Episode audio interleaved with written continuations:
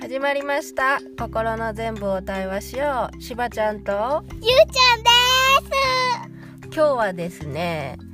我が家のリビングのところにあるん有機の小屋という大きな段ボールのお部屋の中から配信していますは今日は何をお話しするかというとーい昨日ちょっと寝る前にこんな話が出ました出ましたゆうちゃんのいいとこってどこだろうねってママのいいとこってどこだろうねって話が出たのでうんそれぞれ5個ずつ発表してってみたいと思いまイエすではまずママからゆうちゃんの素敵なところ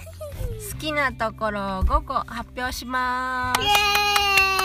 エす1つ目ーイ一つ目ゆうちゃんは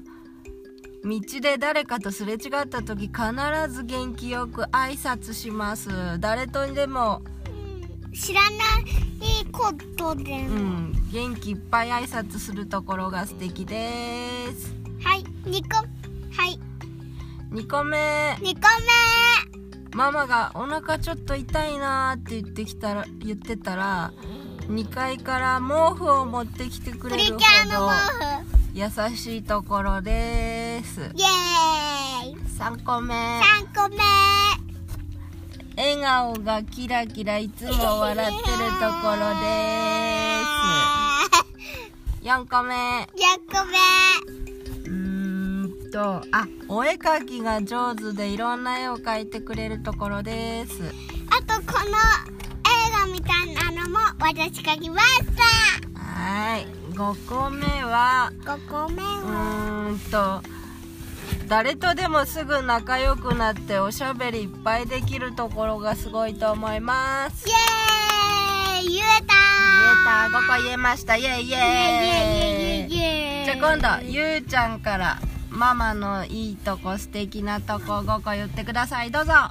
いママしばちゃんママの声が可愛いところ一つ目嬉しい2つ目は二つ目は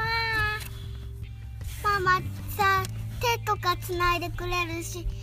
あのさチューとかギューとかしてくれるところでわーい毎日してるねうん3個目はす一緒に寝てくれるとこ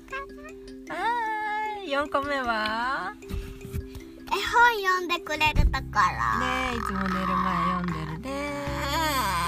5個目は5個目はえっと、うん何何5個目頑張って5個目は、えーっとあのね泣いてる時優しくしてくれるところ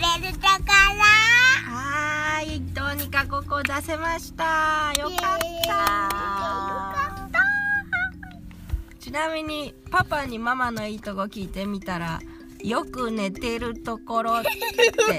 皮肉を言われました。ごめんなさい。